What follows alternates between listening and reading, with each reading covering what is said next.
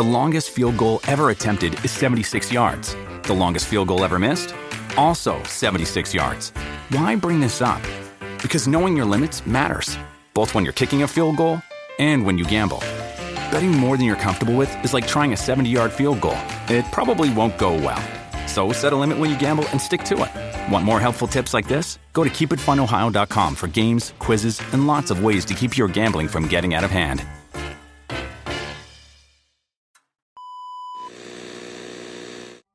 Welcome back to another volume of truly disturbing tales from Reddit. Today we're going to be narrating three new unsettling stories, taken directly from the platform.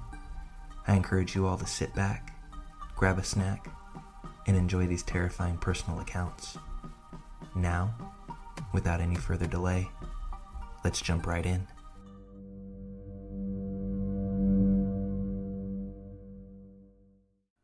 This story starts back in 2017, when my boyfriend and I first started living together. Rent in our country has been really high for years, so after looking for a long while, we decided to emigrate. Our college is very close to the border between our home country and the neighboring country, and in the neighboring country, the rents were way lower. After a few months of searching, we found an apartment. It used to be the old hay attic of a farm, but a rich couple the landlords, turned the attic into an apartment years ago and turn the rest of the house into a home for themselves. We absolutely loved the place.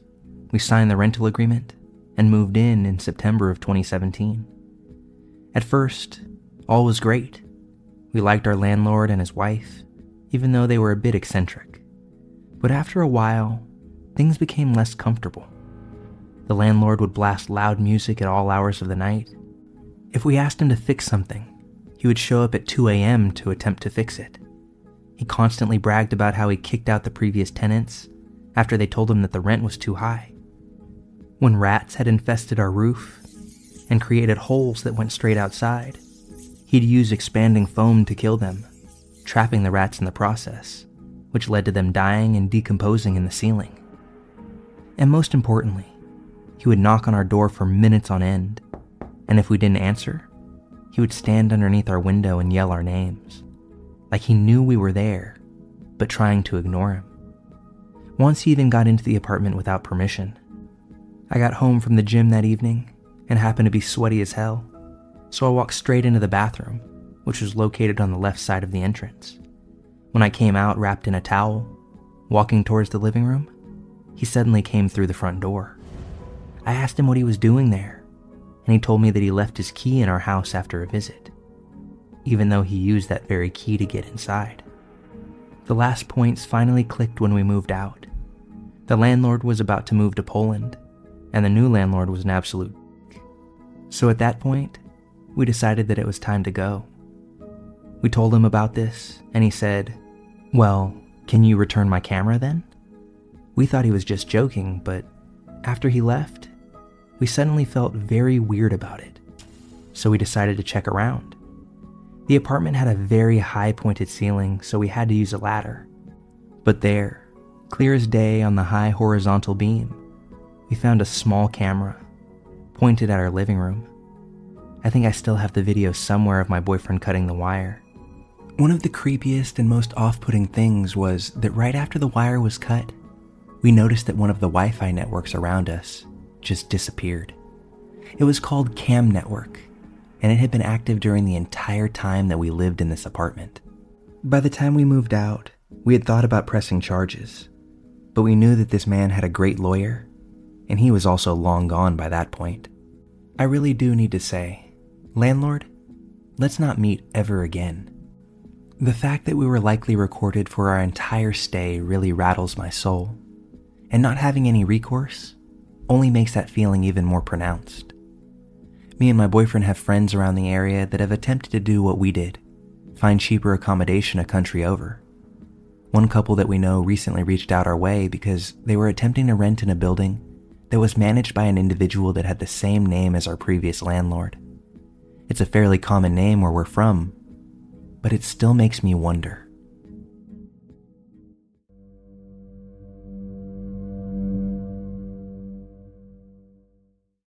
Many years ago, I, 24 years old and male at the time, would hang out with a coworker of mine most Friday nights at a bar and play some pool.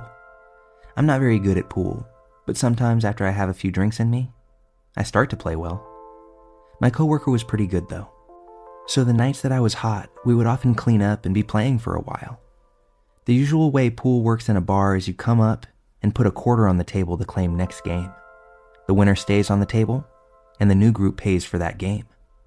The table took four quarters to release the balls for the next game. If you keep winning, you stay on the table and don't pay. This particular bar had a main floor and a basement level, and the pool table was in the basement. On this night, it was pretty slow.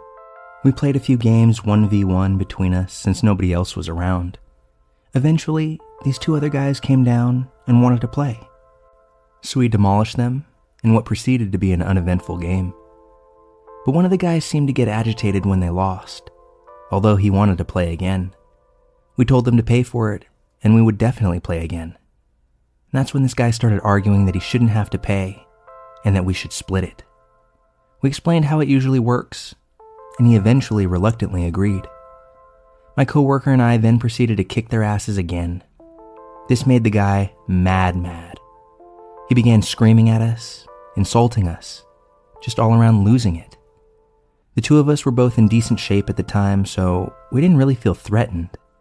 And there was no way we were going to give up the table to these guys and just leave. But in hindsight, we should have just left. Miraculously, we actually managed to calm the guy down. He seemed susceptible to reason, maybe understood there was a protocol for playing.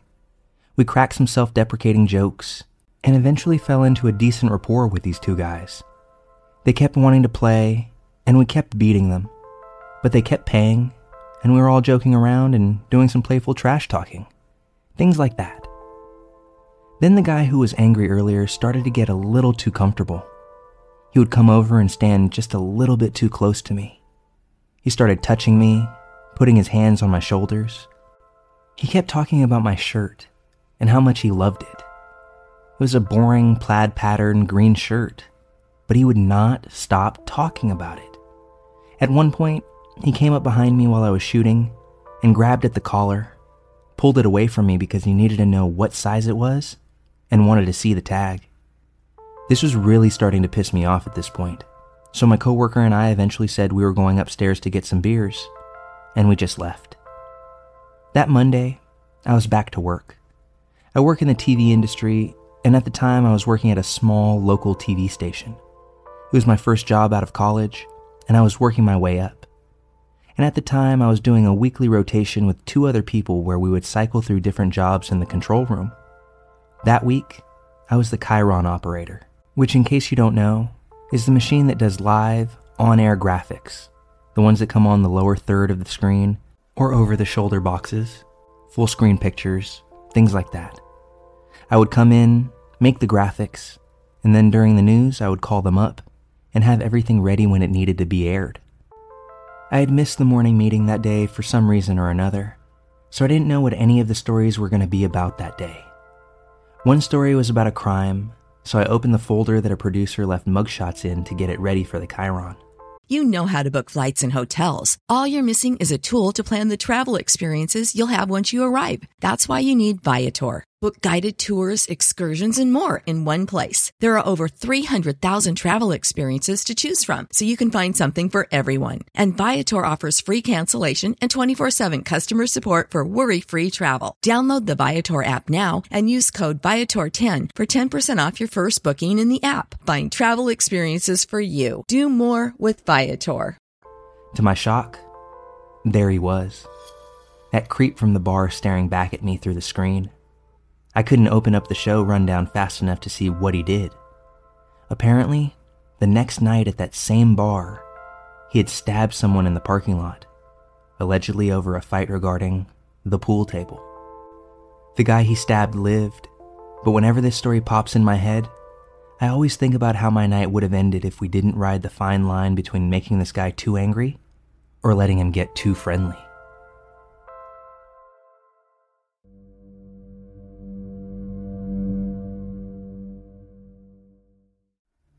After my second year in college, I booked an Airbnb for a close friend and I that we had been eyeing for a while. It was an off grid yurt, not a typical stay for me by any means. The yurt was situated on a dirt road 10 minutes from the main road. To get there, it was less of an address and more of a turn right at the two tires stacked, continue for a mile, go north at the fork type situation. The first night was great. The next day, we explored around town, then returned to our yurt to hang out. I didn't see any neighbors, only homes in the far off distance. So, given the heat, I felt comfortable wandering topless around our yurt. When night came, I slept naked. We heard what we assumed to be a distant party early in the night. Loud music was traveling from far away. Sometime along the night, the music stopped and I fell asleep. A while later, my friend, who was still awake, heard two men's voices speaking in close proximity to each other. The voices started to get closer and closer until one began shushing the other and they started talking in whispers. Suddenly, they stopped talking altogether and walked directly up to our yurt, shining a flashlight against the walls. All our belongings were inside, but my car and our shoes, very obviously two women's, were directly outside the yurt. They then turned the flashlight off. Up until this point, I had been asleep, but awake to what, in my mind, sounded like a stampeding herd of animals growing closer. I remember being in a half dream, half awake state, where I genuinely thought that there was a galloping animal charging our yurt. What my friend later shared with me was that she was pinching me as hard as she could, and that's how I finally woke up. I never felt the pinch though. I remember gasping as I opened my eyes for some reason, as I was laying on my back in bed. My friend was laying on her side facing me, and she immediately brought her finger to her mouth to shush me. I was now fully awake, but frozen because I had no idea what was going on. We couldn't talk because the desert air carried every sound, every creak of the bed, and I was trying hard to breathe calmly. Since I was on my back, it was difficult to face her without making a sound, so I had my head slightly turned to see what she was whispering. Every minute, the wind would pick up and all we could hear was the breeze. The next minute, complete silence except for their footsteps in the dirt, slowly walking around us. At one point, they stomped loudly all around our yurt, and I realized that must have been what I thought was stampeding animals. It got silent again, and just when we thought they must have left, we heard the faintest sound of footsteps encircling us. I'm a very shy, timid person, but my fight or flight kicked in as wanting to scream as loudly and as deeply as I could. What the f do you think you're doing? And then yell and fight and kick. My friend was the opposite and told me we needed to be absolutely silent. We were communicating on our notes app with the brightness turned all the way down when it had been what felt like an eternity, she texted 911. The dispatcher was absolutely useless and wouldn't send someone out because we didn't have an address. We kept texting, telling them that we were on a dirt road and all we had were the directions that we sent them, and begged and begged for them to send someone out. We didn't want the men to know we were on a phone because the screen's brightness was still bright against the complete darkness, so we just gave up on texting. I hated myself for not wearing pajamas, for not having all my self protection tools under my pillow, and instead in my bag on the floor. I remember completely accepting that I may get stabbed. I thought about what it would be like for my family to find out that I'm dead, and how sorry I felt to not explain. I remember in the middle of this eternal frozen state, I heard the zipper on the yurt rattling, and for the first time, my friend and I broke the silence and yelled, Now! As if to cue me leaping to my bag of self defense items by the door, pull my alarm, turn on my taser, and yell that 911 was on their way as my friend dialed them on speaker. I remember making ourselves as loud as we possibly could. I remember the distant siren approaching, getting closer and closer. And I remember packing up my belongings quicker than I have ever packed in my entire life. When a police officer arrived, he waited as we packed up our bags into the car. He said we shouldn't be staying so far from the main road, and we just agreed. It was supposed to be a fun Airbnb, and yet it turned into anything but. As we were about to pack up our last thing, my friend noticed large footprints in the otherwise perfect sand around our tent. They were inches from the tent. Neither of us had walked up that close because to get that close, you had to step over a circle of rocks decorating the border of our yurt. We only entered through the front door zipper where the rocks ended. The officer didn't believe it wasn't ours, despite the significantly larger footprints. He said he had been patrolling the area with police dogs and that that was what we must have heard. I hate that I second guessed myself for the rest of the night, thinking we may have just scared ourselves over nothing. High on adrenaline, we made the drive home nonstop. We slept together at my house. I was shaking for the rest of the night, and we both slept with stuffed animals, which at our age was very much out of the norm. In the morning, I walked her out to her car to say goodbye, but I froze when I got to my own car because covering every inch were the largest, meatiest handprints in brown dirt. I consider my brother to be a big guy, and even his hands were smaller than the handprints on my car. I was so angry that the police officer didn't see that, but I was also glad that I had proof that someone else was there that night. I took so many pictures because I never wanted to forget the image of so many handprints as evidence. The most unsettling part was that my friend shared with me there had been many recent unsolved murders in Wonder Valley within the year before. That happened to be where we were visiting. When she got home, she researched to ease her mind what the area was like and found several articles of missing people minutes from our site. I recognized every road the articles mentioned as the roads leading to our yurt. I realize you may be thinking nothing horrendous happened to us, but I have never felt that deep in my gut subconscious, complete acceptance that I may end up dead as I did that night. It was an absolute gut feeling, and I don't know how else to describe it.